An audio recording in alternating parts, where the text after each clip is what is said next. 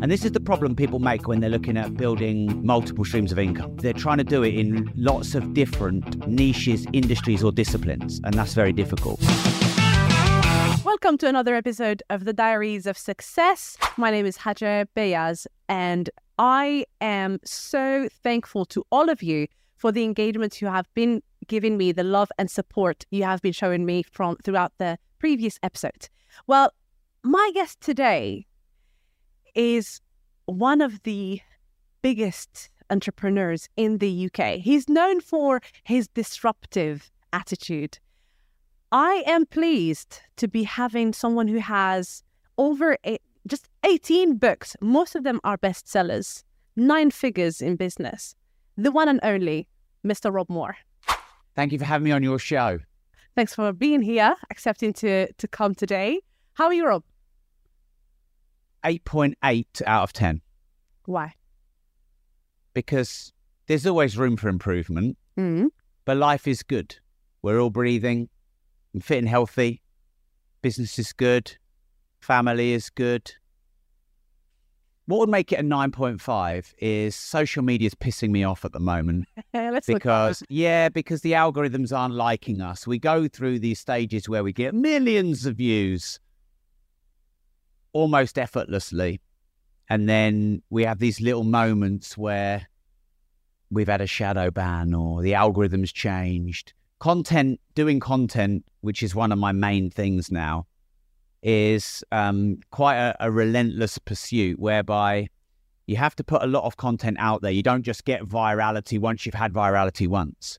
I um I watched Ed Sheeran's documentaries. I love Ed Sheeran for I think he's got a brilliant mindset. And he said if you want to write a good song, you've got to write a lot of shit songs.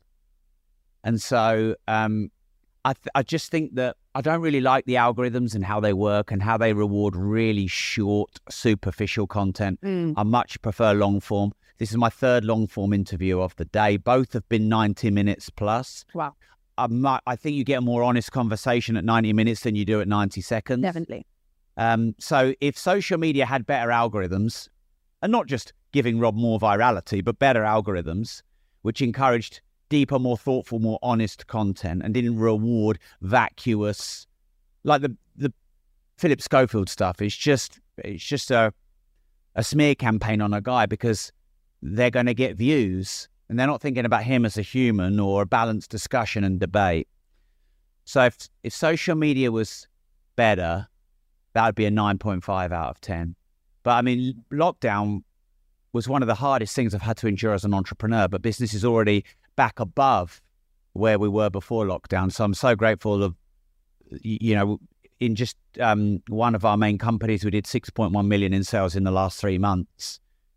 So that gives gives us a run of nearly 25 million a year just for the training side of the business. That's a that's a good result considering you know the effects of lockdown aren't done. Um, and oh, and when I knocked Samuel Leeds out on July the first, that would take it to a nine point eight out of ten. Well, listen, I got my ticket. I'm definitely there Boom, on the first of July. And boom, boom, boom. shall I shall, shall I say who I'm voting for, or just You can do it. It's your show. You can say whatever you want. I'm definitely voting for you. I I know. I think I think you're gonna smash it. What's your What- um? Yeah, what's your reasoning behind it? Well, look, I know Samuel Leeds has been working out really hard lately. Um, he's lost quite a lot of weight, Which he had to lose, which which I didn't. exactly. So that's that. Yeah. But you have always been fit. So it's mainly you persistently in your comfort zone where he has to come out of his comfort zone to be able. So I don't know. I don't know. I think it's your mentality and the way you're going around it as well. Your attitude, you're calm towards it, whereas he's making a lot of noise. No, I mean, I like Samuel Leeds. It's just that I think you're going to win. I know I'm going to win. So Beautiful. So look, let's talk about you because you just said uh, quite a few things in the intro. Yeah. Let's talk about what could make social media better because obviously that's the shittiest point you just said throughout the whole thing. Family is good, health is good, you're fit, entrepreneur, nine figures. So what could social media, what could what could we change to have a better social media thing? I think all social media are privately owned entities. I have a privately owned entity, and as such, it's my prerogative to run my privately owned enterprise however I want, as long as it's legal. Mm. So you could say, who the fuck is Rob Moore to tell YouTube and Facebook and Instagram and TikTok, etc., how to run their algorithms? But you asked me, so I'm going to. I believe that social media rewards controversy, polarization, being critical or nasty or vicious towards other people, and in short, aggressive form. I Mm. believe the current state of social media rewards all of that. And so then it perpetuates that. Mm. What I think should be rewarded is long, meaningful, deep, and interesting conversations. But you can't just blame the social media because the consumer is part of the market. And if the consumer goes swipe after a second, swipe after a second, swipe after a second, and can't hold its own concentration, the Philip Schofield thing, I just just Yep. mentioned that because that's of the now. Like, I don't know why I have a controversial view on this because I don't think it's controversial. Here's my view. So far, there is no evidence that he's committed a crime. Yeah. And the person who Philip Schofield had an affair with has not come out and accused Philip Schofield of anything illegal. hmm So where's the news? The news is 40 something year old guy in TV who's powerful and influential and rich and famous um, has an affair with younger man. Well, that's not newsworthy because one, it's not illegal, and two, that happens in life. And so to use that hook to call to call or refer to him as a groomer or an abuser or a liar to me is disgusting because the interview with him on the BBC he basically said and I watched it and he said if it weren't for my daughters I wouldn't be here I'm basically on suicide watch from my daughters and yet the BBC they should have immediately ta taken that down Mm. people should have made sure he's safe and he's okay. But no, they just want the views because they're a dying media. And to me, that's everything that's wrong about social media. You are allowed a private life. It's called a private life. So if I said to you, How many affairs have you had? It is your prerogative to say none or fuck off. Yeah. None of your business. Yeah, none of my business, or none. You might have had 12 and you might say none. Yeah. And, uh, uh, oh, but you lied to me 15 years ago because you said you'd had no affairs. Well, it's your private life. Everybody lies. Uh, It's, and yet, Holly Willoughby apparently is really upset and offended and morally distraught because a gay man in a heterosexual marriage has had an affair with a much younger man and didn't want to fucking tell her. Well, if I was a gay man in a heterosexual marriage and I had two daughters and I had a fa- an affair with a guy who's legal but barely, who worked in my organization in my dressing room, I would not fucking tell you or Harry or anyone because it's my business. It is. Now, if he's broken the law, that's different. Mm. But as of yet, it's there's there's no even accusation. And to me, that's everything that's fucking wrong with media and social media right now. So it's a propaganda, right? I mean, I suppose it depends on how you define propaganda. I always used to see propaganda as something that would be like to start a war. Because look, Rob, you're very disruptive, and you have a disruptive broadcast, and the guests you've had are quite disruptive. Yet you still have a successful podcast. So how is that? Why would those those comments you made about me? Why would the assumption be that my podcast shouldn't be successful? It should because you look. You tell the truth the way it is, right? This is My uh, my truth. yeah. yeah. Well, there, there's only truth. No, there isn't. There's. I, I would love to sit here and say that my truth is the truth, but someone could have responded to my comment about um, Philip Schofield and say no, he's a groomer, and he'd have had a, a contract. He probably in his contract had that he couldn't have relationships with his staff. It's probably in his contract Mm. because I know I have a a company. I employ nearly 150 people. I know how this works. Mhm. But humans are humans, and you know I could have an I could have a contract with my staff. My staff banging each other all the fucking time. I'd love for them. I'd love to have a no banging clause, but they fucking ignore me, especially at the Christmas party. They're all at it.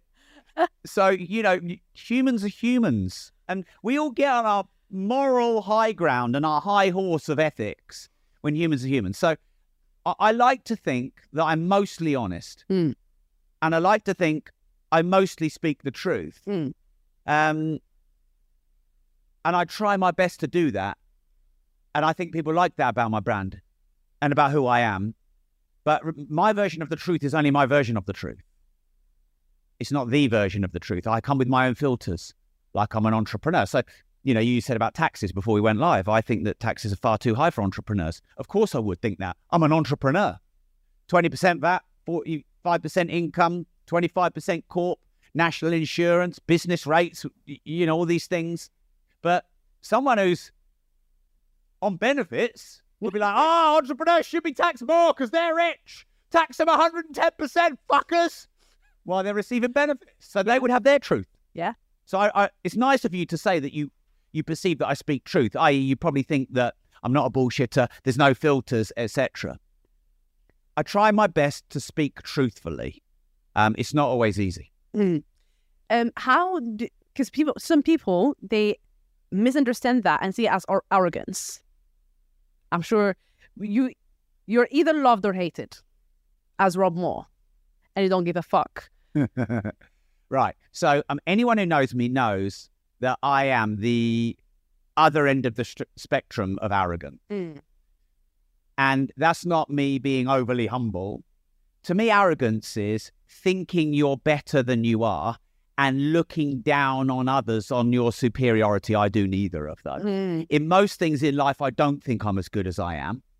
And in nearly all situations, I look upon it, people as equals, not as underlings. So they're, they're my two definitions of arrogance, and I am the opposite of those. Um, and, and me not, by the way, sometimes I think I, I, I should be a bit more arrogant, i.e., believe that I'm better than I am because I might self perpetuate that. Yeah.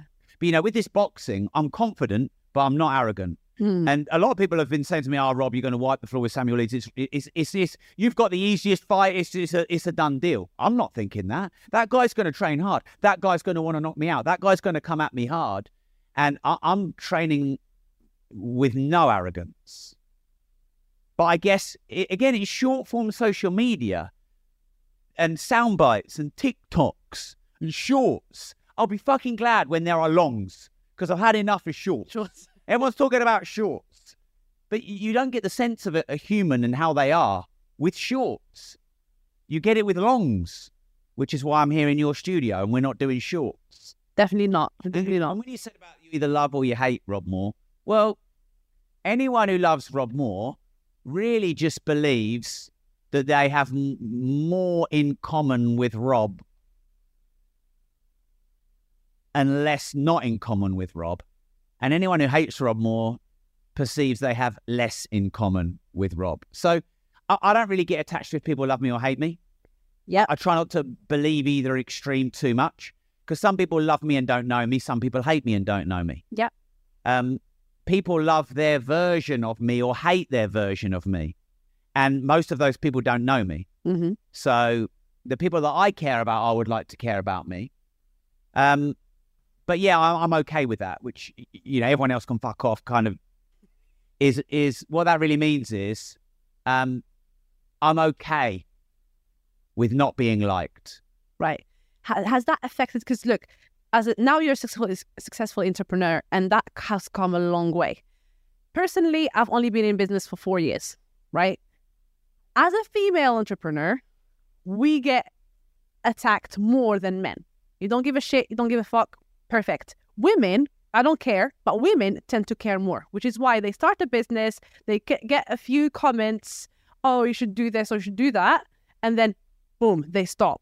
Has that affected your personal life at all throughout your journey or Okay, so the first thing I would say is I would really love someone to do some proper research because I'm not sure I agree or believe that women get attacked more than men for starting their business. So I'm saying I don't know if that's the truth. I'm not saying you're you're wrong about that. Mm. But as a woman, you would notice that more as a woman Yeah. than I would as a, as a man. Mm. You'd also have to look at what percentage of people who start a business are men or women and, Mhm. and therefore make it relative. What I believe is a man and a woman and any other fucking gender one might identify with has their own unique challenges to deal with Yeah. and their own unique natural skills. Like I could argue a transgender would have an advantage because they know a bit about being a man and a bit about being a woman. so they could deliver better quality empathy to both niches simultaneously. Do you agree with that? Well, I mean, look at Andrew Tate. He doesn't really have a female demographic. His demographic for who buys from him is virtually all men. Um, so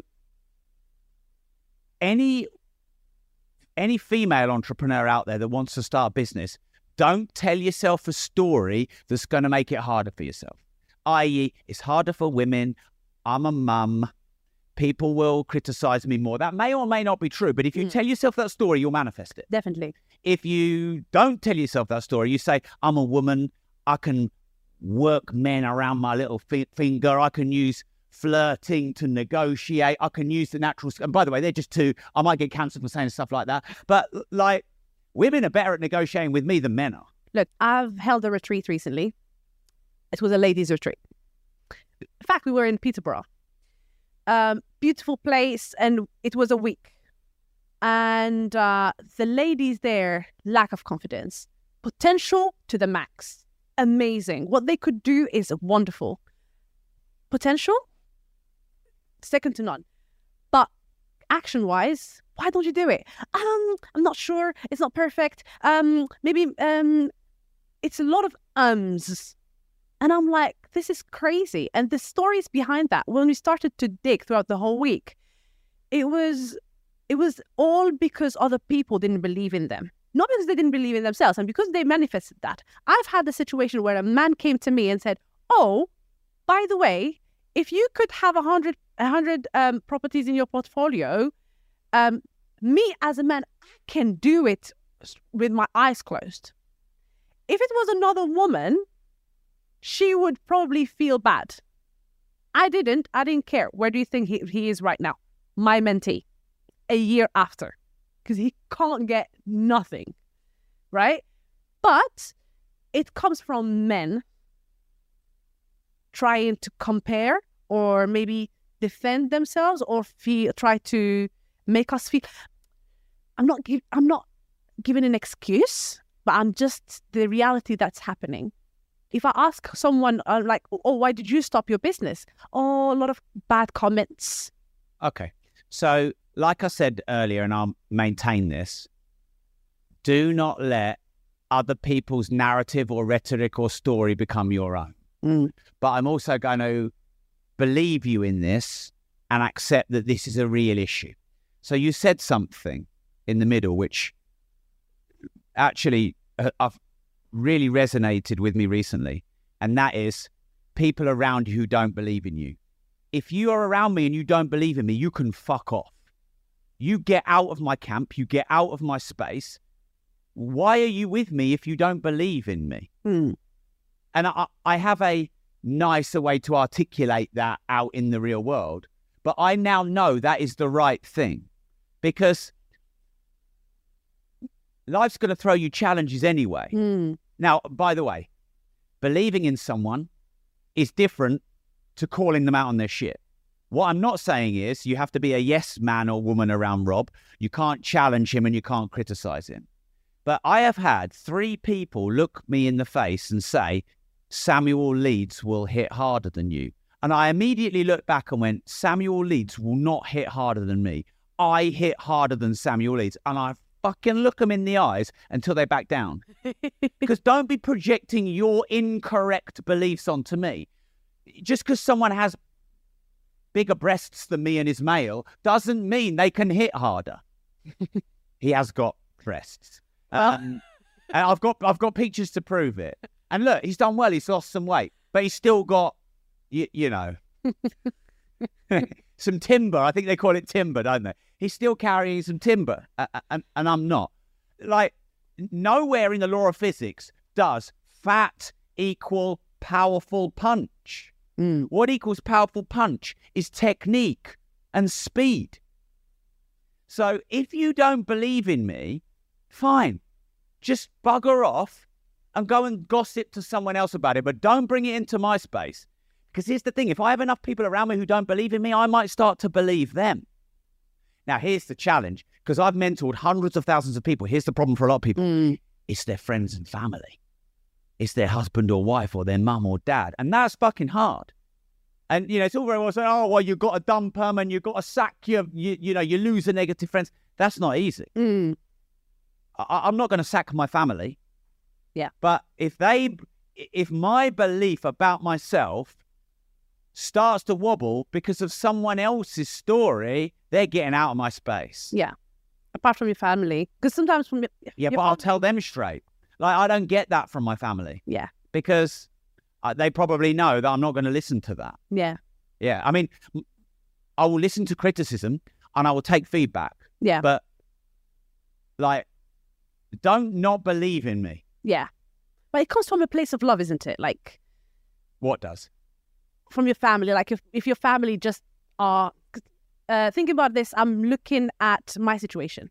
My mom, my family, they're all back home in Algeria, and so so I came here in 2014 as a student. I was meant to stay here for a year, go back home, be an ambassador, whatever it is. Yeah, ended up staying. Now you're interviewing Rob Moore. Interviewing. Holy shit, how your life could change. Who does? Who would have said that? Would have thought. Sorry, carry on.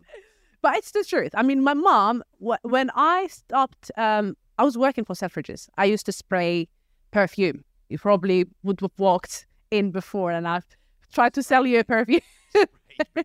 probably. But then I said, no, no, I'm, I'm, I'm worth more than this. I had stopped my job. I mean, I started in business, then went into property, got one, two, three rent to rents, uh, replaced my income, stopped my job for a good year, my mom was still thinking that I still had my job because she thinks that that's security. But her reality and the way she thinks is different than the way I think. Yeah. I built in all the way to a six figures business before I told her I had quit my job. Even then, I have now 15 staff in my team, two offices. She's like, Are you thinking to go back to a job? Yeah. she's just scared. I mean, it's not her her not believing in me. It comes from a place of love. So it can. And I think knowing if it comes from a place of love or not is important. Mm. because in, in my world of property, real estate, and business, there is this rhetoric that um, you know you cut out all the people in your life that haven't got your back. I don't agree with that um, because you're right. What could happen is a parent could want you to be safe and secure because they love you because their natural nurturing tendency is want, wanting you to be safe and secure, and so they perceive that you starting a business is the opposite of that. In which case, have compassion for their love and go and do what you fucking want anyway because it's your life, not theirs. Yeah. You probably need to work out if it comes from love or an ulterior motive. Mhm. Now, in my position, people come to me with their own ulterior motives because, you know, they want to take a bite. And it's those people I need removed. Mm.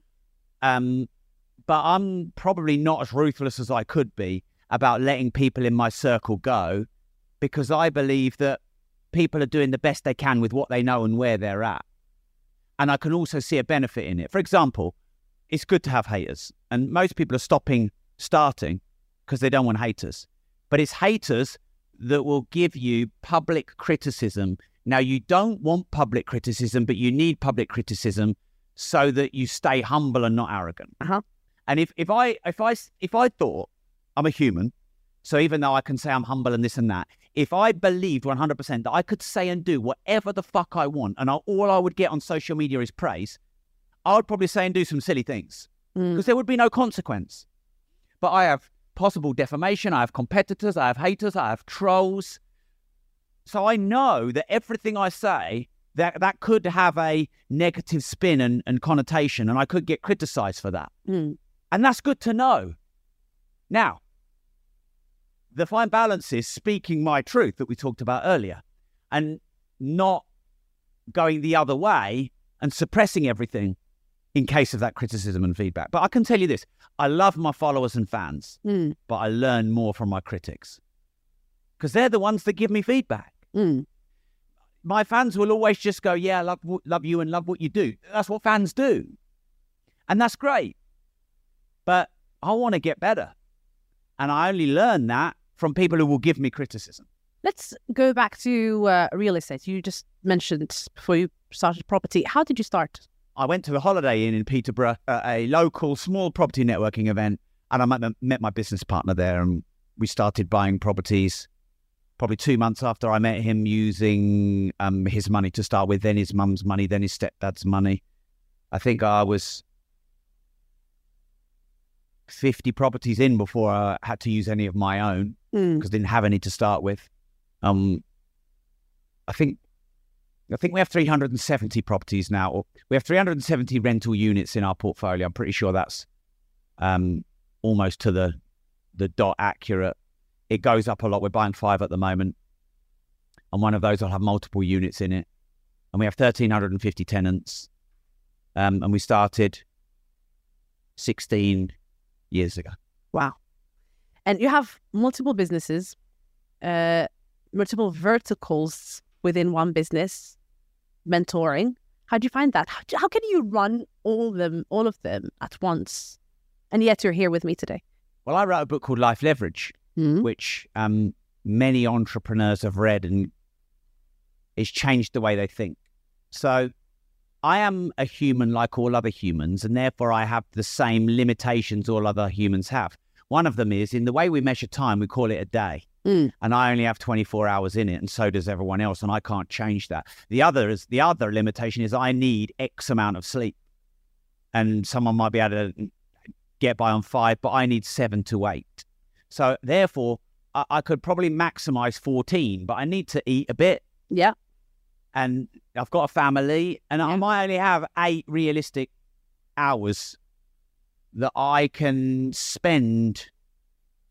So, how do I turn those eight into 80, 800, 8,000, and 80,000 hours a day? Processes, efficiencies, systems, and people. So I have nearly 150 people on my payroll. So if all of them are doing eight hours a day, 150 times eight is more hours than Rob times 22 hours a day. This is why this hustle and grind rhetoric and just sleep less is not good because you, you hit your limit of what you can do very quickly. Yeah. Um, so really, managing multiple verticals and multiple companies is all about leverage. How did it start though? it started by me getting a job in a property sourcing company and sourcing properties evenings and weekends with my business partner who was a bit further ahead than me and knew a bit more than me and had a bit more money than me. So we had a property sourcing job and concurrently we were buying properties for ourselves. So it was so you could say even from the start we had two verticals. We had the employed sourcing for others and then the buying for ourselves. Then we had the writing books vertical, and then the course, property courses vertical, and the business vertical, and then the management and maintenance vertical. And this is the problem people make when they're looking at building multiple streams of income Mm. is they're trying to do it in lots of different niches, industries, or disciplines, and that's very difficult. Whereas if you get really good at one discipline, so for example, you start a podcast, you get a really good podcast, then you could have three sponsors. You could charge yourself out for your keynote speeches. You could go and do a podcast tour and sell tickets to your podcast tour. You could turn your podcast tour into a series or a film. I don't know if you saw recently on Netflix, but Mark Manson's Subtle Art of Not Giving a Fuck is now a Netflix um, film. Wow. So you could take a podcast and create multiple streams of income from it. But if you try to do a podcast and be a doctor and a dentist and a lawyer and a real estate investor, you don't get that leverage. It's all about leverage. So do you reckon even the podcast should be just for like specific niche? I'm probably not the best person to ask this because honestly, and this is where you'll get some nice truth out of me, I- am still to this day confused about that mm. because you know what I've always learned from my mentors and being in in businesses, you need to have a clear niche.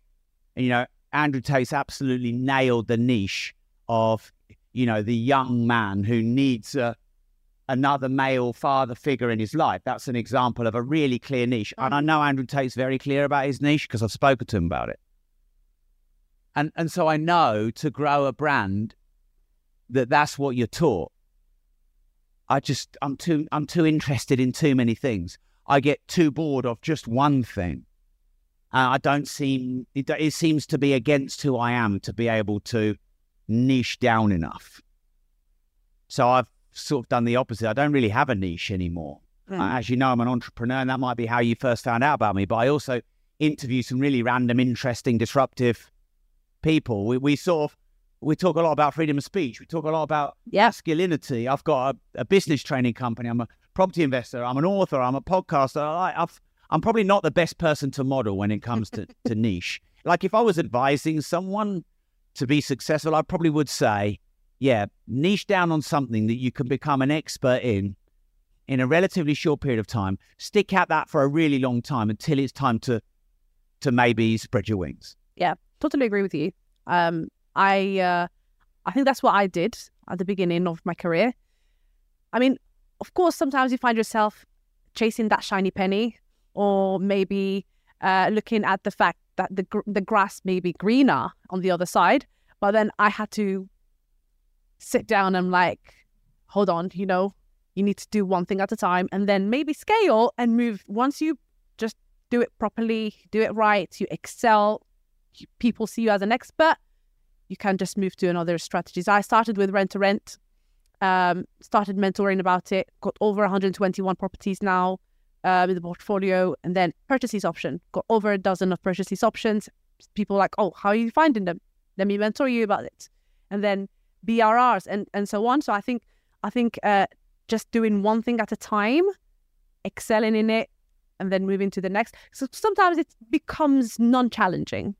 I mean, if you tell me about rent and now, like, yeah, like it's not challenging anymore. So I understand why you have so many verticals because it gets to a point where it might be boring. Where does it stop? It stops when you die, but it doesn't stop if you leave a legacy beyond your life. But it doesn't stop before you die. And if you stop too soon, you will die too soon because mm. that has been proven with research about people who retire. I True. believe if you want to stay of active body, you need to stay of active mind. I heard Arnold Schwarzenegger being interviewed recently, one of my heroes. And the interviewee said, You don't look 75. And he says, Because I'm not 75, because I don't feel 75. I feel younger than 75. I don't know what it's like to be 75 because I don't feel 75 and he's chosen to exercise every day and stay active of mind and not retire. Look at Warren Buffett. I mean, he must be knocking on the door of 90, but he keeps his mind active. So anyone who's looking for it to end, i.e., oh, when I get to £10,000 a month passive income, I can retire.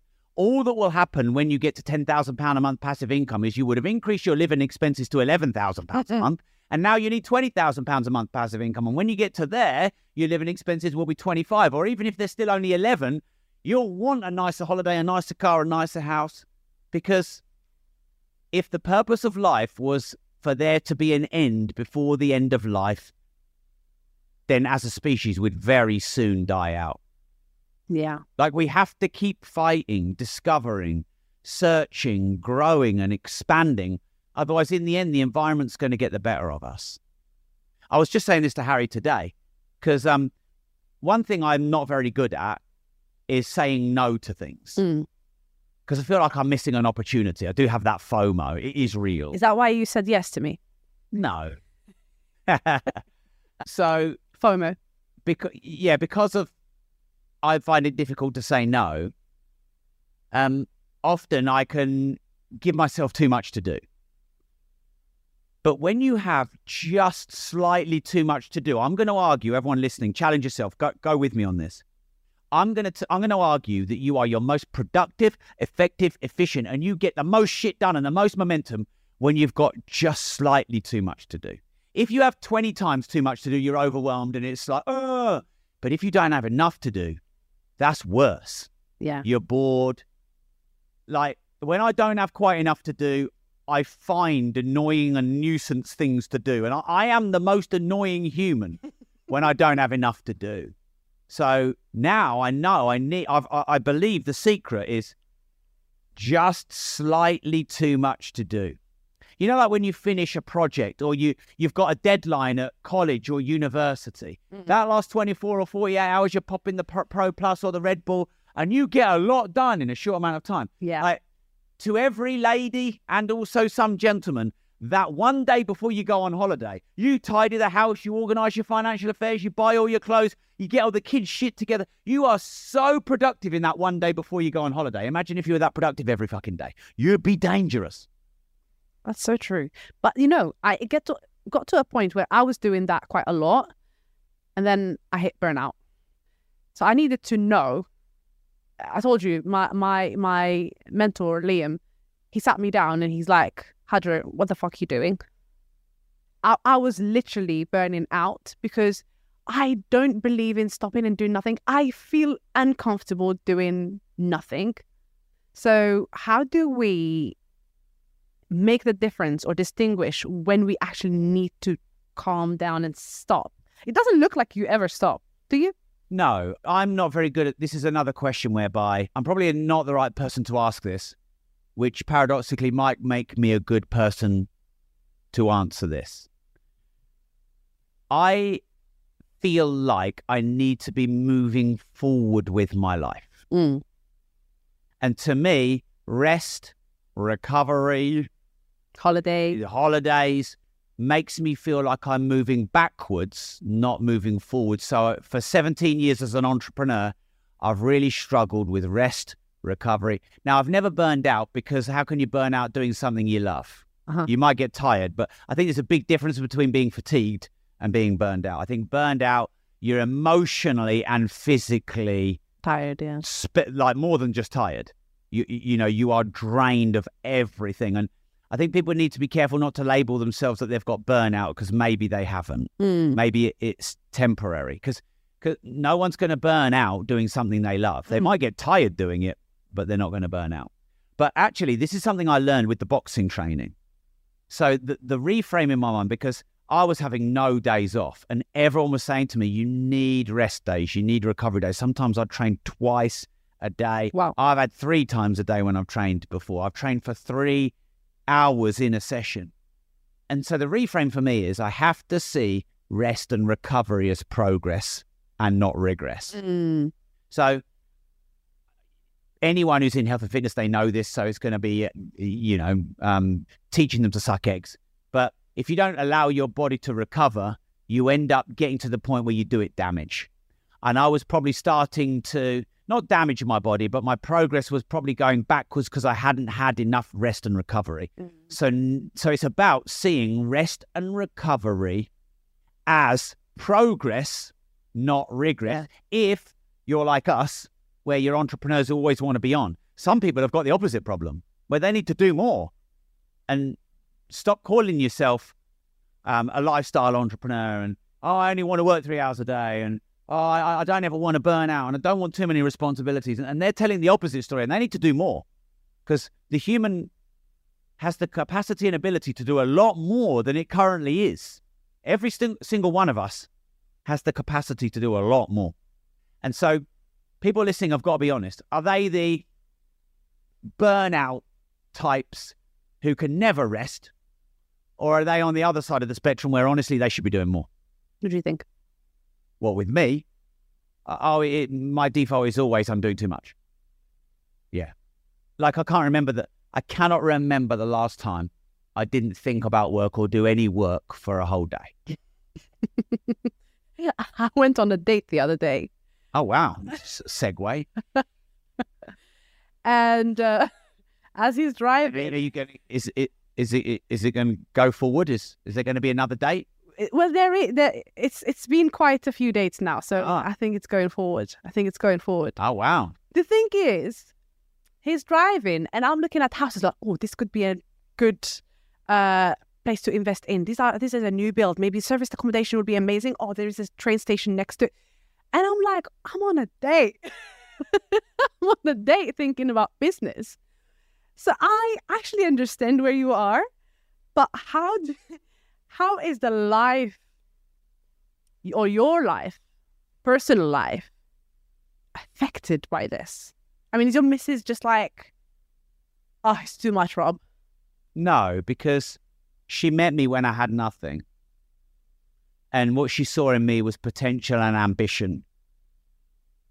And I don't really like to talk about what other people say about me. I think it's for them to say and not me. Mm. But what I don't mind saying is that my wife, apparently, she told me this just a, a few days ago. She said that I, I approached her in the bar and chatted to her, and chatted her up. And I gave her a business card, which no one did 17 years ago in Peterborough. They just tried to shag them in the toilets. You know, they didn't give them business cards where I'm from. And I presented a business card out of my wallet and I told her that I was a property investor. And apparently at that time, I wasn't really a property investor. But she said she saw ambition Mm. in me and she found that attractive. Ah. And she still likes that ambition in me today. Because if she found that attractive in me 17 years ago, why would she not find that attractive in me now? So I'm the right person for her. And so she's not going to turn around and go, oh, I've fucking had enough of your ambition. It might frustrate her at times and it might be too much at Yeah. times. But, you know, if I was dating you and you were excited about property and I liked you, I'd want to learn about property from you and get excited about property with you. Mm. If I didn't like you, I might not like that. Mm. So I think in I'm no, I'm no dating guru. I don't like giving dating advice by any stretch. Well, I think I think that it's going uh, in the right way then, because he likes he started liking property just because I talk about right. property. Or he might be trying to get in your pants, in which case he'll like whatever you want him to like. you never know. Let's see. Let's Ain't that the truth, Harry? What do you? I love that. Oh yeah, I really love that. Oh, that's fucking great. I'm into that. Well, let's see. Let's see. Time will prove. Time will prove. yeah. Um, So to finish your question, because I have to finish questions, I'm a bit OCD like that. Um, I am with someone who allows me to be me. mm, And that doesn't mean she agrees with everything. And we have some heated discussions and debates and Great. see the world very differently in some ways. But yeah, I, I think the sign of being with the right person Mm. is do they allow you to be you and do they like you for you? And I think the sign with maybe being with the wrong person is them continually trying to change you. My wife doesn't try and change me, and I don't try and change my wife. Uh, and trying to change someone against their will is like fighting a 25 foot alligator. You're going to lose. you're gonna lose. so like fighting Samuel Leeds. So. No, he is a, a little puppy who is going to hurt me emotionally when I knock him out. I'm going to feel like I kicked a dying dog. Do you think I should I should get Samuel Leeds here in the studio so uh, maybe get a response? Well, it's your show, not mine. What do you think? Well, didn't you say that everyone you've asked if they're backing me or Samuel is backing me? Yeah, absolutely. So You can watch the episodes. They're on YouTube. yeah, maybe Samuel should look. Samuel's got a big enough mouth and he runs it off for a living. So I don't think you need to have him here for him to put his side of the argument across. Samuel is either going to be confident in beating me or pretend that he's confident in beating me.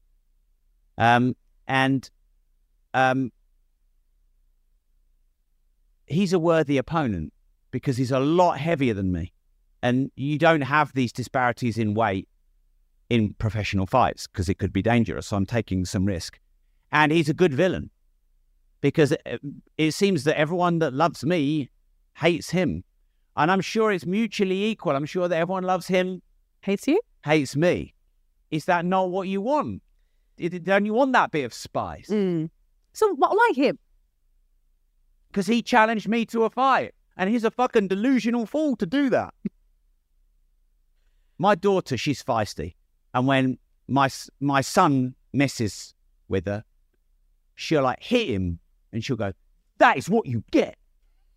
And that's what Samuel Leeds is going to get. when I knock him the fuck out, this is what you get for calling me out. Well, listen, I like that. I like. I've, I'm enjoying this. Honestly, I'm really enjoying this. I hope you too, you're you're enjoying it too. yeah, I'm good. It's fucking boiling in here. Is it? Yeah. Have you water? I think it's. Well, look, we have a thing. We play a game. oh. Have you ever played the game on a podcast? Cancelled. You never know. I might get cancelled. Do I give a Just shit? play me. Everyone else does. uh, whatever game you want me to play. Okay, so uh, we're going with Would You Rather. Would I rather? Okay. And I've got a series of questions.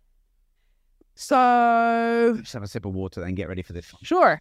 Well, in the meantime, I just want to thank all our uh, audience and all our listeners. If you're listen, listening to us through Spotify's or iTunes, through the audio platforms, uh, make sure you follow us on our Instagram, LinkedIn, Facebook. We're on on TikTok. Yes, we're all on TikTok. We don't do dances though. We just we just like to talk. Um, so just follow us on all our social media and make sure you reach out to Rob. It's a Rob Moore, M O O R E. Uh, I'm sure. Listen, this conversation is as useful to you guys as me. I only get people who I can learn from uh, in this show. I personally think I am a little bit selfish. So I'm getting anyone who I can learn from first, and I'm sure you will definitely uh, find that useful. So hit that subscribe button, give us a like, comment any questions in the comment section down below. In the meantime, Rob, it's back to you. It's Would You Rather. So, quick fire round DIY or DFY? DFY. One million pounds, one million followers. One million engaged active followers. Money or love? TikTok. Love. Jordan Belfort or Grant Cardone? Grant Cardone. All the way. 10 million pounds or getting back to when you were 18 years old, knowing everything you know right now. Two seconds. 18 years with all the knowledge. Ooh. Paying taxes or not paying taxes? For years, people have been asking me where I buy my watches. Many of you may know I'm a watch collector, I'm a watch investor, and those as an asset class have done me very well in the last 15 years. I have never shared where I source my watches from or my watch dealer until now. My watch dealer used to be a professional footballer for Manchester United, and he formed a watch brand called Broadwalk. And he sources the higher end brands like Rolex, Audemars Piguet, Patek Philippe, and Richard Mille. I trust him, I've used him for many years, and recently we've done a partnership. Hence, I'm inviting you, if you want to start investing in watches and protect your money from the banks and inflation, to check out Broadwalk. That's B R O A D W A L K. And the website is broadwalkgroup.com. The email is sales at broadwalkgroup.com. And please don't share this, but his number is 07496 878 153. Obviously, only message him if you're serious about buying and investing in the higher end watches. People have been asking me for years, and for the first time ever, you can get access to my watch team. Paying taxes. Living in the UK or Dubai? UK.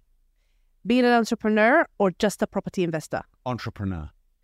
Making YouTube content or mentoring? Mentoring. Mentoring. Look, let's let's go back to a few of them. Let's see why you've, you've answered that way. Taxes or no taxes? Well, you're giving me these false dichotomy questions where I have to answer one or the other. So I would like to pay 20% tax because mm. I think it's my responsibility to give back in all the wealth that I've created. Yeah. So if it's a choice between tax or no tax, it's tax. But it shouldn't be 70%. Do you think it's going to the right people? With everything you buy and everything you earn at the moment, you're probably paying about 70% tax. And most Mm. people don't know this. And no, I don't believe it's being invested wisely. No. You said 1 million engaging followers. Yeah. Why?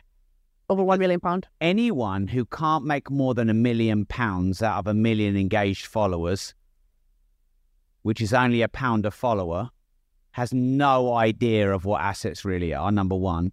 And number two, to have a million engaged followers means I've impacted positively, assuming. Mm. Um, and for me, the impact of a million people is worth way more than a million pounds. And I've already got I've got a million pounds of the cars. I've got more than a million pounds of the watches. I don't need another million pounds. Fair enough. Fair enough. Yeah. But someone who actually just started, Well, They- that's not me, is it? That's them. that's uh, definitely, definitely, definitely. I think it depends on where you are. And you, as Rob Moore, you definitely one million engaged, engaged followers. Yeah, not just bought. not a likes. spot. Nah, Yeah, nah, yeah. nah, nah. Um, you said done for you over DIY. Obviously, Yeah, well, I'm terrible at DIY. I, ca- I, I can't even put up a shelf. I can't even paint a fence. I say Terrible at DIY. I can't, like, my wife replaces the coolant and the oil in my car, or Hattie does. Like, my wife is better at DIY than me. I'm not embarrassed about that, by the way. I, I, why do it yourself when someone can do it for you? Why? I wrote the book Life Leverage. People say to me all the time, they said, Rob, why didn't you read Life Leverage? It would have been much better if you read it. Because it wouldn't be life leverage if I then read it myself. Someone else reads the audio book because that's called leverage. So I believe anything in life you're not good at, you don't like to do, you don't have a passion for, you should be leveraging it out. I totally agree. I, my mom the other day, I was talking to her, and when I was on video call, she heard some noise, and she said, "Who's that with you in the house?" I live by myself. My dog, but she doesn't make a lot of noise. And I'm like, "Oh, the cleaner's here. You have a cleaner in your house? Why can't you do it yourself? You're embarrassing me. Can you not clean?" I'm like, "Mom, I charge ninety-seven pounds." for 45 minutes of consultation. I'd rather sit and do three people on 45 minutes or two people that will get me 200 quid and get someone for the same amount of time and give them 50 quid to do the cleaning for me. Do my ironing, do my dusting, do my carpeting, whatever. I don't get someone to, to cook for me because I love clean. I love cooking. I love to, to cook. I still cook, but I don't want to clean and I don't like to clean. And I think if I get someone, pay them one, I am giving back because I'm giving them a job. I, they're getting something, and at the same time, I'm leveraging my time. And she's like, "Yeah, but you shouldn't let anyone in your house. You should." It's the mentality. it's the mentality. Yeah, I mean, your mum would have a more traditional view, Yes. but yeah, I I agree. I cook, gardener, cleaner, driver, you name it. Also, it's opportunity cost of time. So you said what you can earn in that time, but it's also what you can't earn in that time. So if you're doing anything that doesn't bring in income or make you feel fulfilled, there is an a cost to not outsourcing. So I don't I have a rule, no DIY. I do no DIY. Hmm. None.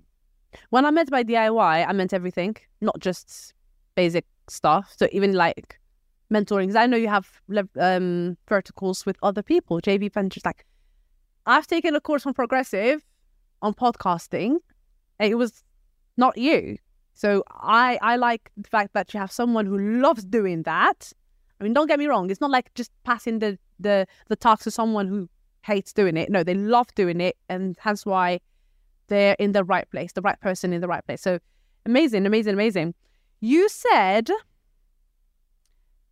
Grant Cardone. Yeah, well he's my friend. Ah, So um I don't like to speak ill of people. Uh-huh.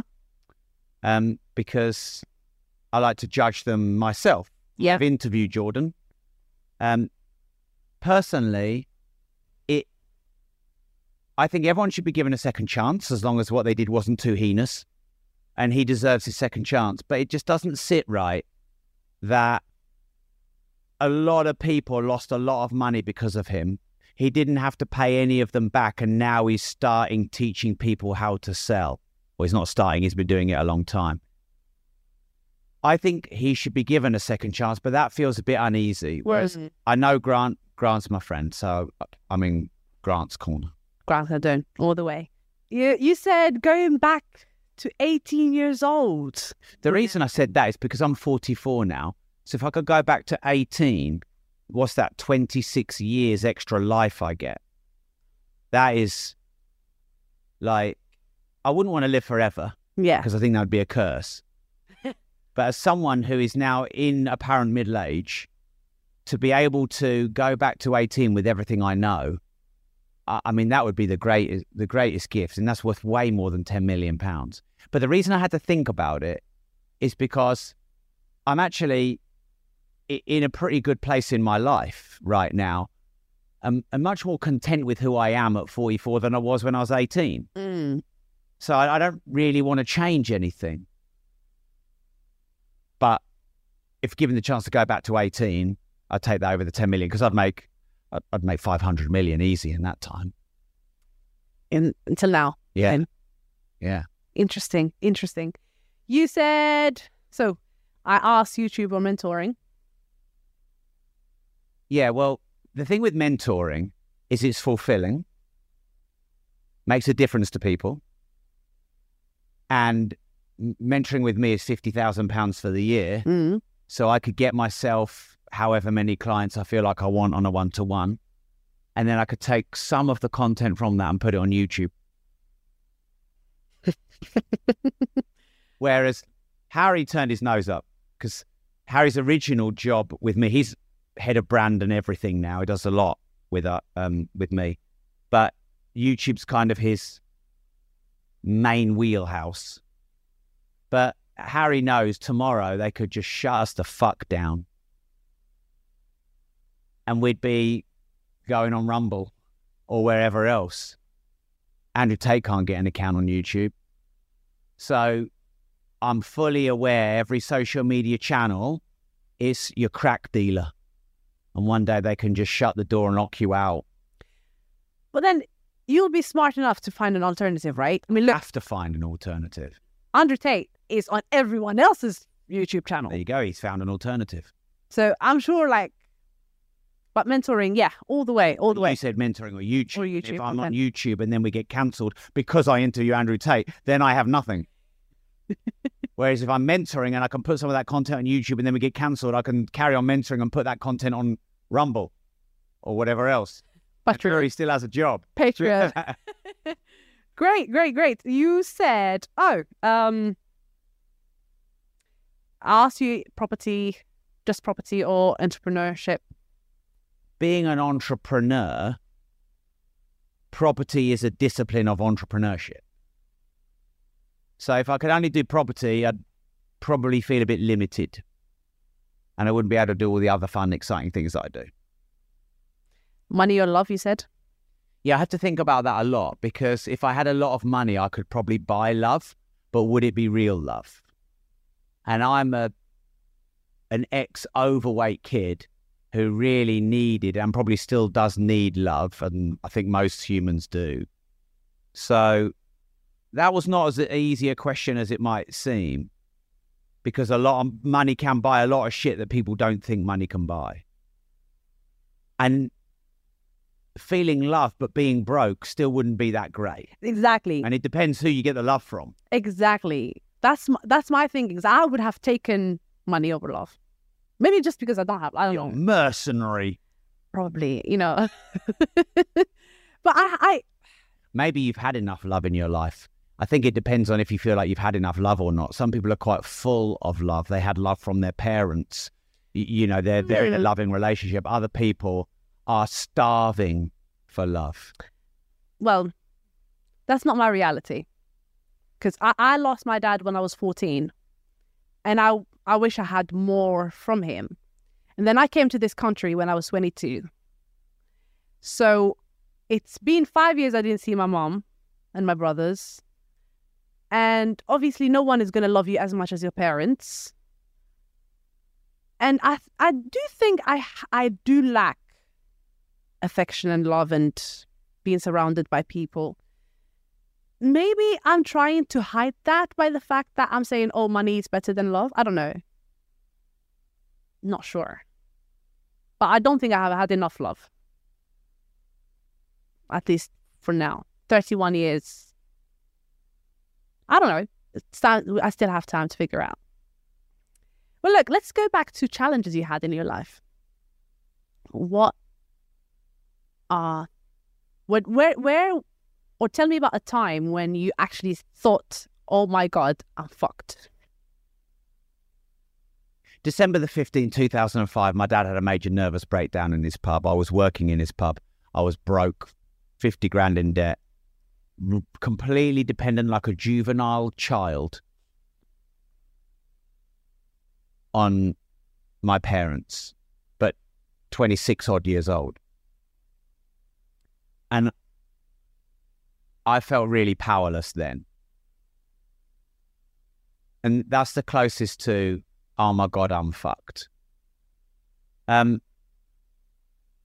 but that still motivates me to this day to continue to progress and try and do some useful things in the world, and also collect my rent money while I'm doing these Mm. meaningful things in the world. So you could say it was a gift as well as a curse.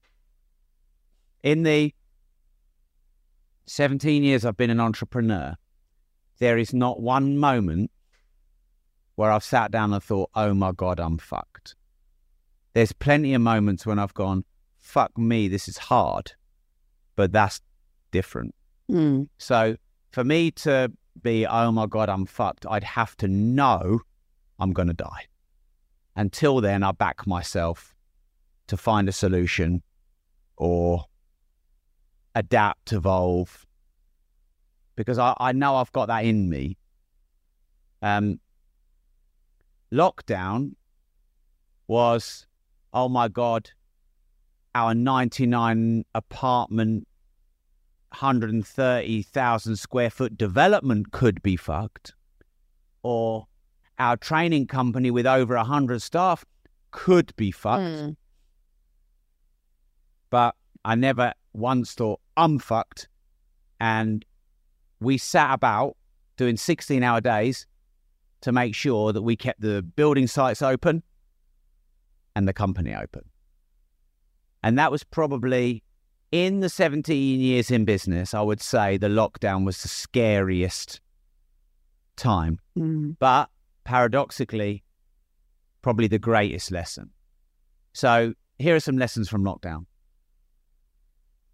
The biggest challenge to your business is probably the government. The government and the mainstream media will say whatever they want to say to you, whether it's true or not. In a moment's notice, what you do could be illegal because the government decreed it. Mm. Everything you have could be taken away from you or challenged because of one law change. Obviously, you've got to believe you can be an entrepreneur. And obviously, you've got to tell yourself a good story and not make excuses. But other than that, the single biggest threat to every business is the government because 20% VAT, 25% corp tax, 45% income tax, business rates, employers' national insurance, employees' national insurance, pension contrib- contributions, yada, yada, yada. Everything we buy obviously has VAT on it. Some of it's claimable, some of it isn't. And inflation going up in double digits, but we can't put our prices up double digits. Interest rates have been really low for a long time. I know they're going up now, but um, so there's no return on your money in the bank. You're losing money, leaving money in the bank. And these are all controlled by external circumstances. So the reason I said UK and not Dubai is because Dubai's too fucking hot. and I don't know enough about the legal system yet. But it wasn't the easiest answer in the world because I think the UK are fucking this country up. And it's sad for me to, to, to watch that Mm. too many people on benefits, too many people not encouraged, incentivized, educated, and financed to go and do work. Where surely now, after lockdown, what we need is more work, not less work. Um, you know, a lot of people on benefits, it is financially better for them to be on benefits than it is to go back to work. So, how- why would they go back to work? And that's wrong. That's the system should not be like that. Now, look, if someone has got a debilitating injury, Mhm. that's one thing. But someone just gaming the system, which which there are plenty, that's wrong. Like the extra few million people are on benefits that shouldn't be. Imagine them putting labour back into the economy. Hmm. And where's all the incentives for you to start your business? Did you get any grants or guidance or mentorship from the government in starting your business? Did you fuck? No. You got nothing except, oh, pay business rates as soon as you start, and this tax and that tax and this tax and that tax and this tax and that tax. Yeah, the UK needs to sort itself out quick. Otherwise, all the entrepreneurs are going to leave. Totally A agree. lot of them are already leaving. They're, they're already, and everyone is shifting to Dubai. That's the reason why. Rishi, Rishi, you you are married to a woman who uh, comes from an entrepreneurial family. Come on, you're well positioned. Yeah, totally agree. A few things I'm just going to go back to. You spoke about what happened to your dad, and you thought you were done. And you said, I don't say, oh my God, I'm fucked, only if I'm thinking I'm going to die. So, While you're still alive, you can fight. No. Why did you think at that moment with your dad that you were going to die? No, I didn't think I was going to die. Did you say why did I or why didn't I? So you you said the only time you're gonna say, "Oh my god, I'm fucked." Is if I know I'm going to die. Yeah. I didn't. Yeah, and that was unrelated to the statement about my dad and his nervous breakdown. Cool. I didn't think I was going to die. I just Didn't know what to do. didn't know what to do and I froze. So my point is, okay, I, I, like, I've had a couple of maybe slightly near death experiences, but they were when I was in my late teens and they involved motorbikes. Oh, They involved motorbikes, Harry. Harry, which one? sell your fucking motorbikes, Harry. Um, Uh, which which motorbikes? What are you talking about? I had a? TZR one two five. Oh, is it? Yeah, uh, when I was seventeen, you know, on a license on a learner plate. Definitely shouldn't have had a license. Well, Um, so, um, look, maybe if I'd had a few more near death experiences, I'd have some more commentary on this. But I can honestly say, even when I'm in the trenches and things are going very badly, I, I know there's still fight in there. And I think that is a human trait. That's not a Rob going, look at Rob. Remember, Rob, mm, it, it, you know, doesn't believe in himself as much as he could at times. But I tell you what helps knowing that you're on the right path. Like, if I'm not on the right path, I'm probably going to more likely give up and I'm going to have less resilience. But I know, I, I know with more certainty than anything that what I'm doing with my life, I should be doing with my life mm. and that certainty is is hard to deny and that's what a lot of people don't have that's why they haven't started their business yet or they're you know not financially free yet you know which of these worlds you're in because they don't have the certainty that they're on the right path i am so certain i'm on the right path that you're going to have to kill me to get me off that path You still haven't told me. by the way please don't kill me because i like this path but you're going to have to yeah. No, no, no, no. If you know how, are you still riding bikes or? No. No. No, I broke my arms and legs and all sorts of nonsense and um that was that. One and done. Fair enough. The reason why I asked is because I ride bikes as well. So Or motorbikes. yes. Yeah, you should stop that immediately. I care about you as a human. Thank you. I care about the person that's dating you. He doesn't want to be a widow before you've even married. Or is it a widower before you're even married? You two get a sports car. Have the same. Get an Ariel Atom. I've got an Ariel Atom. That's basically a motorbike on four wheels. It's much safer.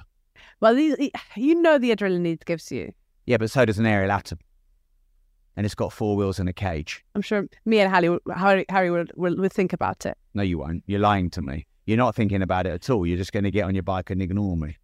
Look, I, I, I guess we can all take risks in life. I'm stepping in the ring with no head guards and 12 ounce gloves with someone 25 kilos heavy. Mm. I'm doing it once. I know there's risks attached to it. But motorbikes, fuck me, they're bad. Fair enough. It's one of the reasons I stopped flying the helicopter because it's fucking dangerous. Did you used to fly a helicopter? No, I just made it up. Yes, I used to fly the helicopter. and one of the reasons I stopped. Rob. I don't know whether you're you're just telling the truth or you're sarcastic. Well, why would I lie about that? What? you, you're so sarcastic at times. I don't have to do sarcasm. My wife does. She's fucking master at it. Look, She's um, dry. I should probably have her here next time. Maybe you should. She's never been on a podcast, my wife. In fact, we tried to get her doing one with me. She had none of it. Do you know what? She ever replied to you when you emailed her about coming on the podcast? No, you just got fucking stonewalled, tumbleweed. I will try to get her on then. Good luck with that. Female to female probably is way better.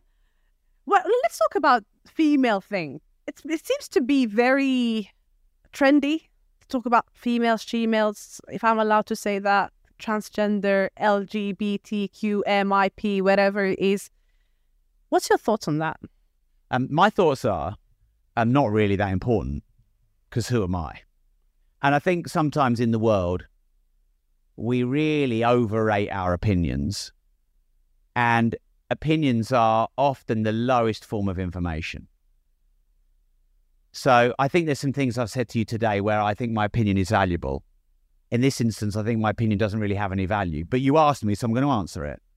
I think do what the fuck you want and be bold and brave and courageous to live your truth and not worry about what other people think about you.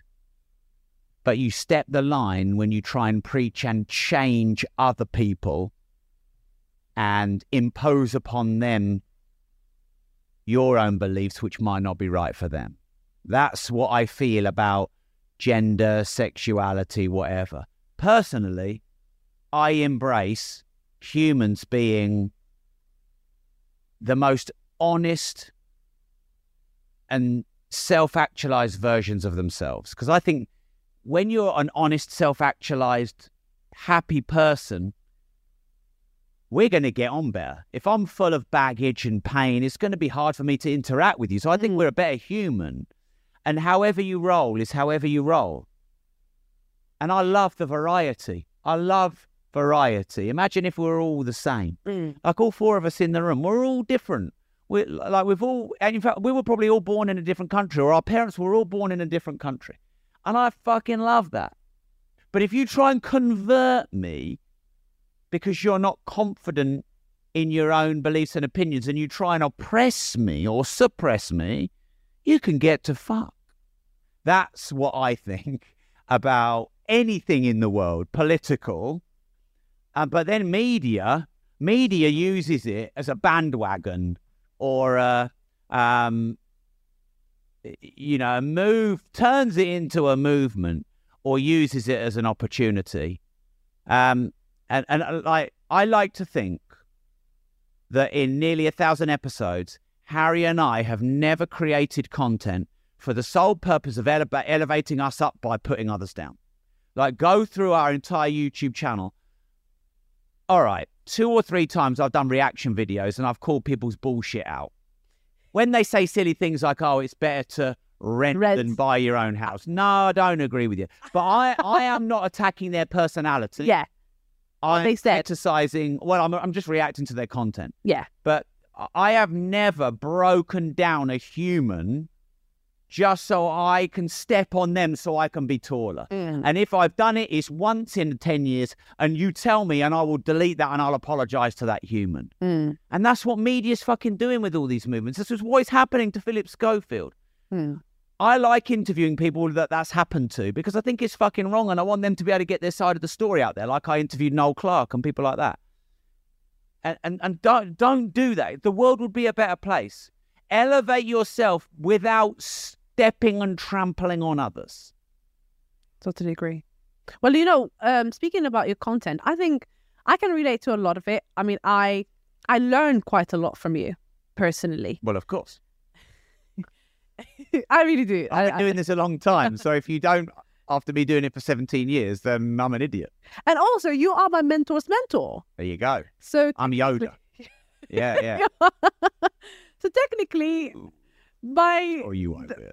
you're my mentor by the law of mathematics. You know, you're yeah, yeah, yeah. I see you as a mentor, and I, I learned quite a lot from you. And even so that, there are things maybe I, we would think different, but that's just an opinion. It's not the reality of how things are done. And in entrepreneurship, for me to be as successful as some as as as as you are, I have to follow your path. Because you must have done something that is right that I have not done that you know that worked. So and probably some things wrong that didn't work that you can learn. I learned from. Yeah, yeah. So thank you for for being Always a uh, pleasure, never a chore. I will send you the invoice. a pleasure. Do you know my fee Pleasure. for this talk? Yes, I actually I spoke to, I spoke to Harry already. Harry keep Harry keeps waiving my fee. We need to stop this, Harry. Well, is it not worth it? Is it not worth it? You know, having to meet a beautiful lady today, having a conversation. Well, I'm married, so Well, uh, that's not. A, I'm dating someone too. there you go. So, no, I'm here because I want to be here. It's all good. Thank you so much. Thank you so much. Well, look, um, speaking of you uh, being the person you are today, have you ever, by other people, been not criticized or you get that all the time, but kind of challenged and because I've heard you talk recently in uh, the networking event. You were a guest speaker the main guest speaker at Peak Performance, The keynote speaker. the keynote speaker. Um, and you said really, really good truth. Someone earlier said eh, Rob Moore has one of the biggest tra- property training companies in the UK. He was reading his intro, so I corrected him. It's the, The biggest. This is not me bragging. No. bragging. Facts are facts. One of my I don't very often list my achievements, but my mentor said to me, "Facts are facts." So yeah, yeah, I was the headline speaker at this event. Yeah. Well, honestly, yeah, it's true. It's it's true. I, I just shouted and swore at them for about forty-five minutes straight.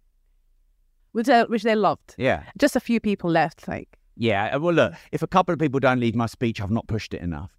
You always need a couple to leave, and sometimes they leave because they're they're late for their train, not just because I upset them. fair enough. But if I'm going to upset people being myself and I have a choice between pissing them off or pissing me off, I'll choose them every time.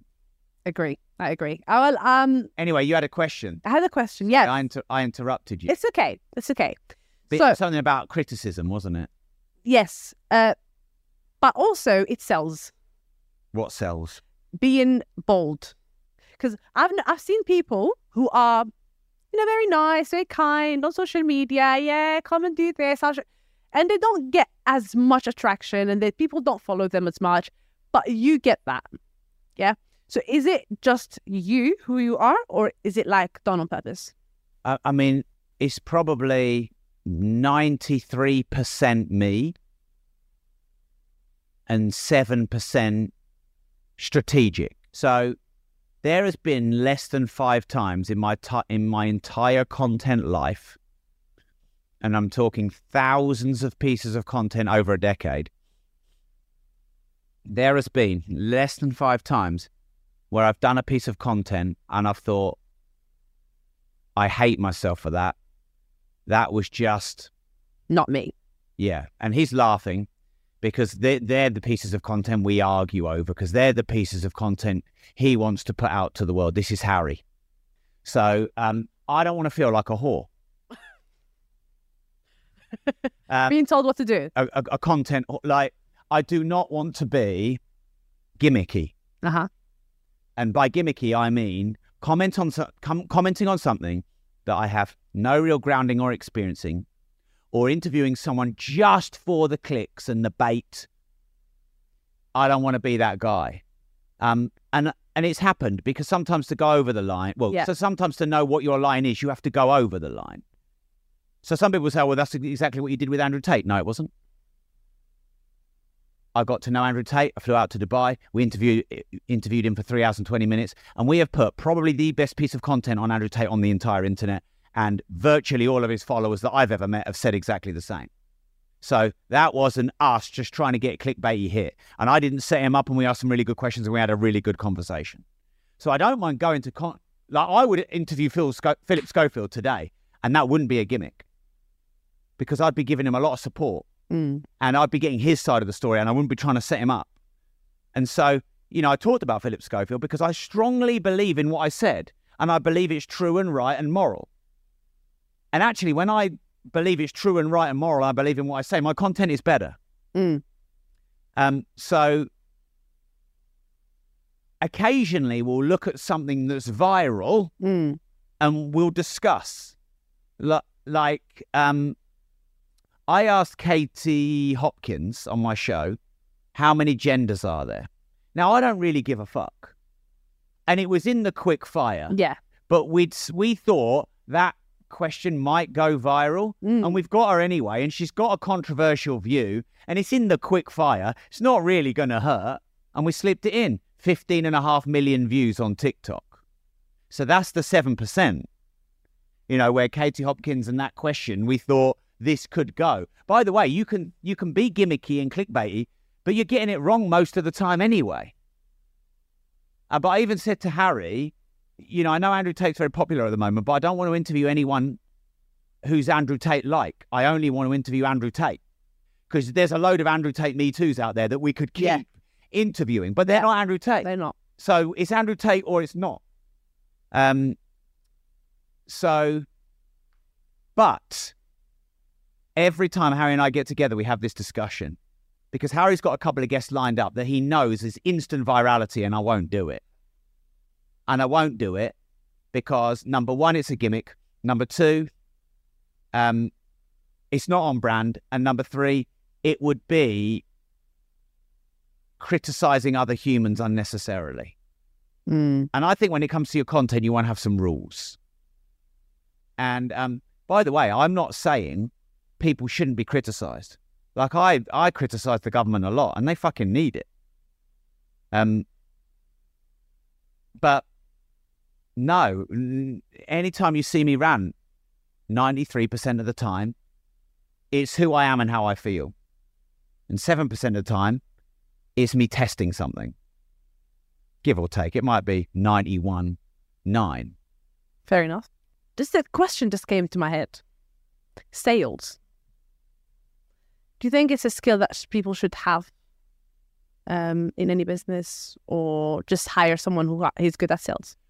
I think being able to sell is one of the truly greatest skills of being a valuable human and being entrepreneurial.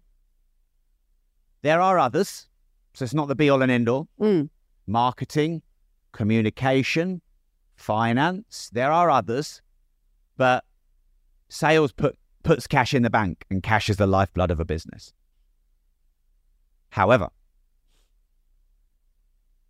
many humans are shit at sales, or it goes against who they are as a human to sell. Those people should be honest about that and hire really good salespeople everyone else should learn how to sell themselves. And how would you know if it's not who you are as a person to learn how to sell until you gave it a good go? So, therefore, everyone should give it a good go. I am a good salesman. In fact, I, at one point in this country in my niche, was probably the best. How did my company get to be the biggest in its space? But I also realized in order for me to grow, I had to teach others to sell and I had to step back on the selling Mm. and I was terrible at selling all the way up till age 26, 27. And even when I was the best to my ability of selling, I still didn't like rejection and I still had my own emotional issues around selling, but I just faced them and dealt with them because I knew it was really important to be able to sell to grow a business. But if you can sell, you can get yourself out of any situation. Mm. And if you've got an empty wallet, you can always fill it. Fair enough. So if you lose business, you can always build it again. Yeah, and you got you start from scratch, you can take what you've learned and you can build it quickly. So Yeah. If you had to choose one skill that someone needs to learn today, what would it be For what? for business? I would say compelling communication. Compelling communication. Because if you are a compelling communicator, i.e., you are motivating, charismatic, inspirational, energetic, you move people's hearts and minds, you get them to take action, you can fucking do anything. Mm. create a vision. You can sell a product or service. You can hire staff. You can negotiate lower rents and rates. You could do anything when you are a compelling communicator. You can have a great podcast. You can have a great YouTube channel. You can be a great interviewer. That is such an underrated skill. And there are so many kids now who they, they don't get a chance to practice compelling communication because it's not playing a fucking computer game or they're just scrolling on TikTok all the time and they're not learning this skill.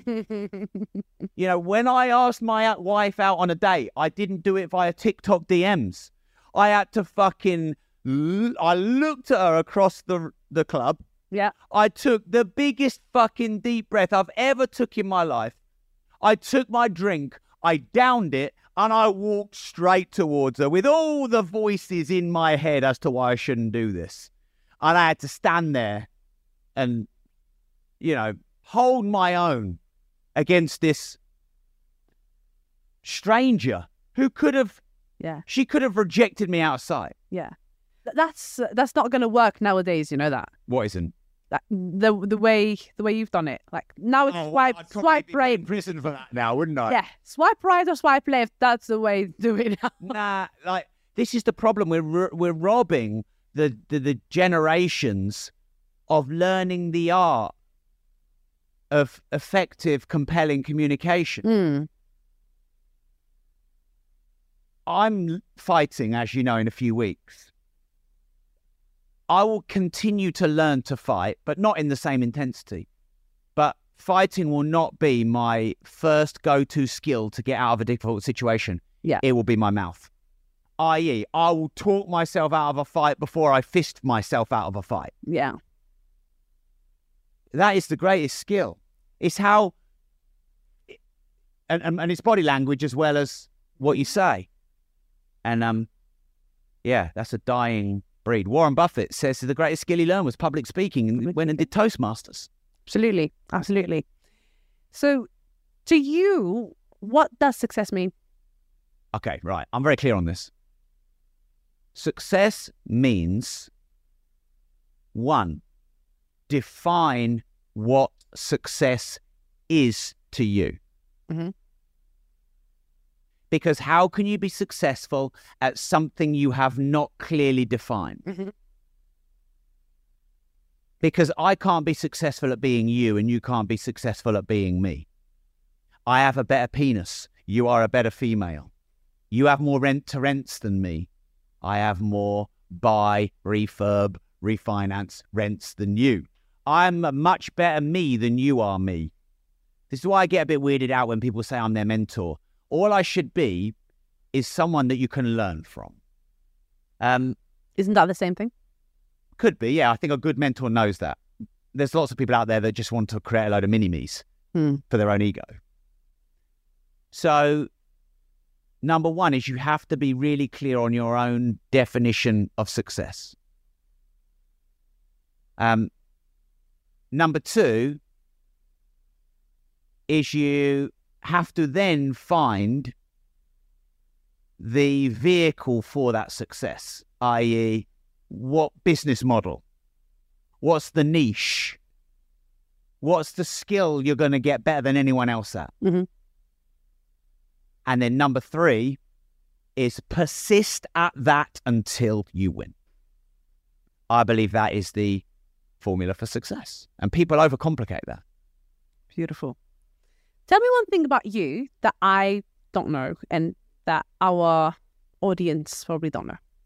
Something that you didn't share quite a lot. Unfortunately, all the things that come to mind are highly embarrassing for me. We, we, you know, we don't care. Yeah, but if I said it, you would. Um, okay, think.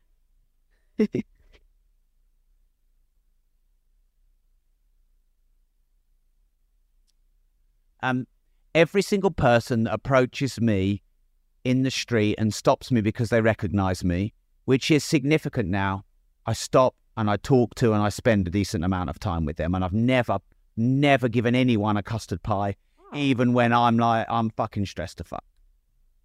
Um, number one, I always tip taxi drivers really big, even if they're shit. Um, some of them are like, I know you just took me twice as far just to get a bigger fare, but I still, I always round it up. So if it's eleven pounder, uh, they get twenty. If it's twenty one pound, they get forty. I, I don't tell anyone that, but I always do that. Like if if a taxi driver has got a fee of 21 quid and you give him 40, you've literally made his day. Would I spend 19 pounds to make someone's day? Fucking right, I would. That's a great investment. So, and I, I do that with restaurants and every time I, I tip and stuff like that. Um, up until probably only five years ago, or maybe longer, I used to be scared of the dark.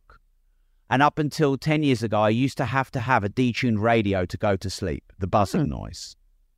Um, so up in, in basically until my 30s, I needed to detune the radio and have it on to go to sleep.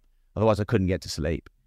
And I was scared of the dark. I've I'm I've overcome those now, but that's not. Wow. I, I know it sounds weird, and uh, that you know they're more sort of embarrassing ones, but p- people don't know those things about. How was the missus okay wi- with that? when we first got together, I just used to put it really close to my ear and just turn it down a bit so I could still hear it. And in the end, she's like, you know, we've got to, we've got to stop this. I know, like, and here's why. Through I used to be, I used to be left alone upstairs in my dad's pub every evening. Mm. I used to feel really lonely. And then at, at midnight, back then, the transmission in the TV used to stop. And do you remember when you get the white noise and the buzz- buzzing sound it used to make?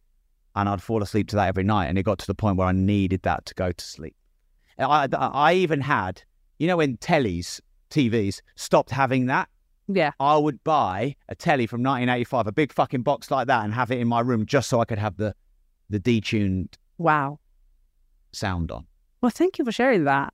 Yeah, I don't know if I'm going to regret that or not. Don't make Harry email me and maybe edit that last part. Nah, uh, no, I, I've said it now. Um, it it gives me immense pleasure to um, do things for other people and help them, Mm. and um, I am one of, if not the most generous people that I know, and that makes me feel really good. And of all the achievements that you might hear that I put out on social, or I'm forced to do because social needs it, or you know, you you tell me about all the recognition for the 18 books and the nine figure business empire. Actually, they're the least impressive things about me. Um, I really enjoy being generous. I um, I think I'm misunderstood because I have seven supercars and big watch and property portfolio collection and lots of businesses. And I talk a lot about money, and I'm I'm misunderstood. I get much more joy out of. I buy stuff for people all the time Mm. expensive shit that they would never buy for themselves. Often buy Louboutin shoes for friends of mine that I know that they want, but they would never buy themselves. I hired a massive eight, is it 18 person villa we're going to after the fight in Marbella? I, I- you know, I paid for that. Every training session that my guys who work for me, I pay for. Um, and that makes me feel really good. I'm glad you said that. Yeah. I mean, it's pay forward as well. I mean, the more you give, the more you get. I, I really. Yeah, well, I still that. want more. So. It- wait, no, you have to give more. Oh, well, all right. Well, yeah. Uh, I mean, look. Um, I'm glad you you shared that because people don't understand sometimes that being selfish is not going to take you anywhere.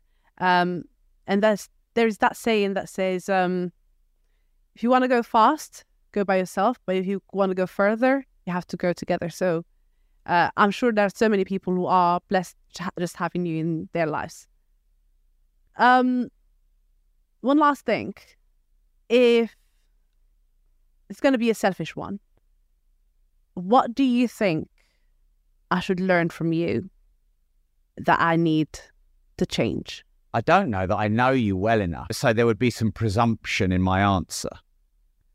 So I don't think I can answer that, but what I can answer is my greatest lesson, assuming that you might have similar challenges to me. And I think actually this is a really good message to all the women that listen to your show as well as the men. Mhm. I mean, I, I'm an entrepreneur and I help entrepreneurs. I don't give you, a I don't give a fuck if you're a man or a woman. I help you.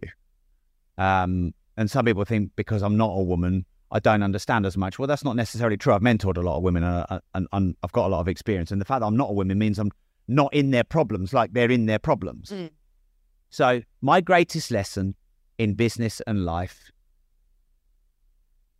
and the continued pursuit of mastery is learning about your emotions, i.e., what do they actually mean? Where do they come from? Why are you feeling them? and how are you responding to them? Mm. And I, if you look at your life and your life is pretty much where you want it to be, you probably have a pretty good handle on the answers to those questions. And if your life is nowhere near where it needs to be, you probably don't have a very good handle on those questions. You don't know why you're having these recurring bad habits. You don't know why you lose your shit all the time.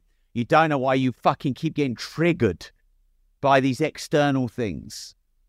And every human has its own upbringing and its emotions that and beliefs and behaviors that were formed as a child. So learning about your emotions and where they came from and why they're being triggered and if they're useful and valuable and learning how to manage them and learning how to make decisions mm, by learning from your emotions but not making decisions because of the emotions. So, for example, with training for a fight, it doesn't matter that I'm tired. Mm. I train until my coach tells me to stop. So my emotions aren't relevant. Mm. It doesn't matter what's going on in the world. I've got to show up to my training. My staff and my customers don't give a fuck what's going on in my life. I have to turn up to every board meeting and every vision meeting bringing it. They don't care. Um, and the great thing about life is you never stop learning that Yeah. because just when you think, oh, you know what? Like, I don't really get triggered online that much anymore. There's all sorts of shit that's said about me. 99% of it is not true or someone else, their own baggage that they're dealing with in Yeah. their life. And yeah, I used to get triggered all the time by that. And you could have 10,000 comments on me on a feed and I wouldn't give a fuck. But if I went on my Facebook Live and Arnold Schwarzenegger was there and he commented and criticized me, I know that that would hurt because he's one of my heroes. So the point is, I- I've to a certain degree mastered my emotions on dealing with haters, but there's always another level. Mm. If the Prime Minister of the UK or the President of America did a live conference criticizing me, that's going to hurt, even though I know I've transcended the, the lower level. So new level, new devil. So, and, and emotions can come at very weird and wonderful times. And like, for example, I've got a pretty good handle on my emotions and I know what they mean. But then I accepted the challenge to this fight, and all of a sudden I'm I'm feeling the same emotions, but the threat of getting punched in the face and the threat of losing in front of 1,700 people and the threat of losing to, you know, a gobby opponent, Samuel Leeds, who will not let it go if he wins, and the threat of fighting more experienced fighters who can knock you out and hurt you. Fuck me, that's a new, woo! These emotions, I know what that is, but it's dialed up times 10. Shit, me, woo! And so now I get this chance to where's that come from? And try and lo- master those. Because if I master my emotions in the ring, I win the fight. Mm. Do you yeah, did you have ever to go th- through therapy? Um, yeah, I have used therapy as a tool. I don't perceive that I've been through therapy. Yeah. A bit like excrement, excrement would go through intestines. That's sort of how I perceived it as you being squeezed through until you come out in the other form. No, um, therapy is a tool I use if I feel like I have not productively got a handle on some of my emotions or some of my habits and behaviors are, are manifesting in experiences in my life which are hard. Yeah. But so is personal development. And so is having a mentor. And so is just going out and making fucking money. Mm. Like, this isn't said enough, but if you want to get confident and you want to overcome some of your fears and failings and baggage, make a fucking sale. Go out there and put 20 grand in your pocket. Go and cut a deal. You know, those things can make you feel really good. So sometimes you've just got to go and get something done. Mm. Other times, yeah, you've got to go to um, someone with more experience and knowledge. Yeah, because you know the thing is with us women, if we're not feeling right, if I'm having an emotional breakdown or whatever, I'll just call a friend and I'll just like, oh, you know. A few seconds later, she's gonna laugh about it. But you men, you don't, you don't do that. No, look, I agree with you, but I want to challenge you as well. Mm. So when you said us women, um, well, all women are different and they're individuals. Mm. And actually, I know women, like in my marriage, Mm. I'm probably more the woman and my wife is probably more the man in many ways. And he's chuckling because he knows that to be true. I'm way more emotional Yeah. and, and my wife is way more logical. So, y- you know, gen, gender or masculinity and femininity isn't necessarily just our body, body or our biology. You know, you can have women with very masculine energies, Mm. you can have men with very feminine energies. True. So, number one, be careful not to box yourself. You know, when people say to me, I've got ADHD, I'm like, no, you're not. You've just labeled yourself that. Yeah. So, that being said, of course, you know, estrogen and testosterone are very different chemicals in the Yeah. body. And, you know, I see a, a woman and she has her natural monthly cycles. I, I'm a big um, believer that a, a, a woman's natural monthly cycle should be talked about more, and women should not be made to feel in any way um, wrong about that. hmm Um, and and you know, like if I'm an employer, it would actually be good for me to have the information on where um, a female employee is emotionally if she has, you know, certain times in her monthly cycle. You can tell I'm being really fucking careful with how I say this. Rob Moore got cancelled. Um, The reason why I'm laughing is because the other day, this guy I'm dating, I like, listen, I want to fight. Do you mind if I just call you? I want to have a fight. And he calls me and he's like, who do you think you are calling me? And I'm, and I'm like, I took it personal. So I started fighting. He said, oh, did you, are you happy now? Did you have your five minutes of fight? I'm like, oh, that was for that purpose. Okay. it's good that you are thoughtful of that because that makes the other person because it's not in her hands. She's going to have it anyways. Like it's not like she can choose not to have it. She's going to have those emotions and those changes and the hormones and and the craziness and anyways. And being thoughtful i think is you have no idea what i'm talking about. Uh, No, I do. I just know where this conversation could go if we continue it, i.e., the judgment that could come from this conversation. Um, and I don't give a fuck. So the more in, like, with my staff, if I know what's most important to them in their life and I know their life and their career values, it helps me align what I want them to do with their own life goals. Mm. That is smart. If you know through your cycle that you really struggle with your emotions on another level for three days of the month, we've got information that we can be strategic with. Mm. And by the way, it's the same for men, you know, because, uh, all right, we have a different type of emotion and a different cycle of the emotions, but, uh, you know,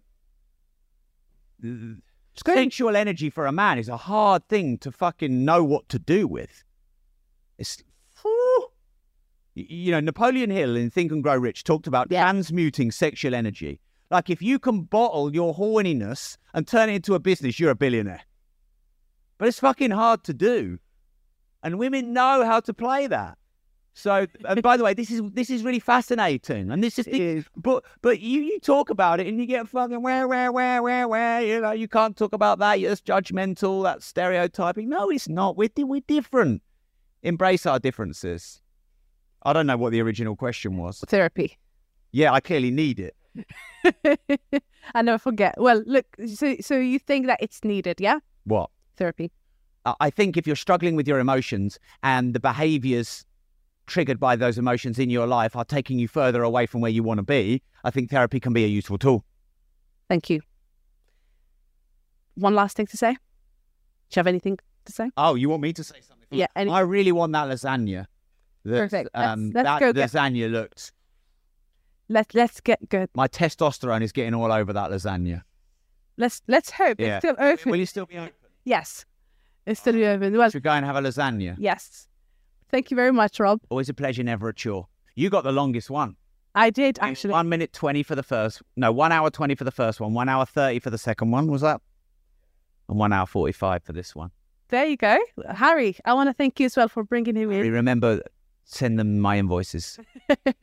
Harry gets a cut on them, so you should. yeah Yeah, 20% fuel fuel nowadays is really I, I. I can negotiate for you a bit higher Ah, yeah. But everyone, thank you very much for watching. Uh, I loved this episode, and I'm sure you do as well.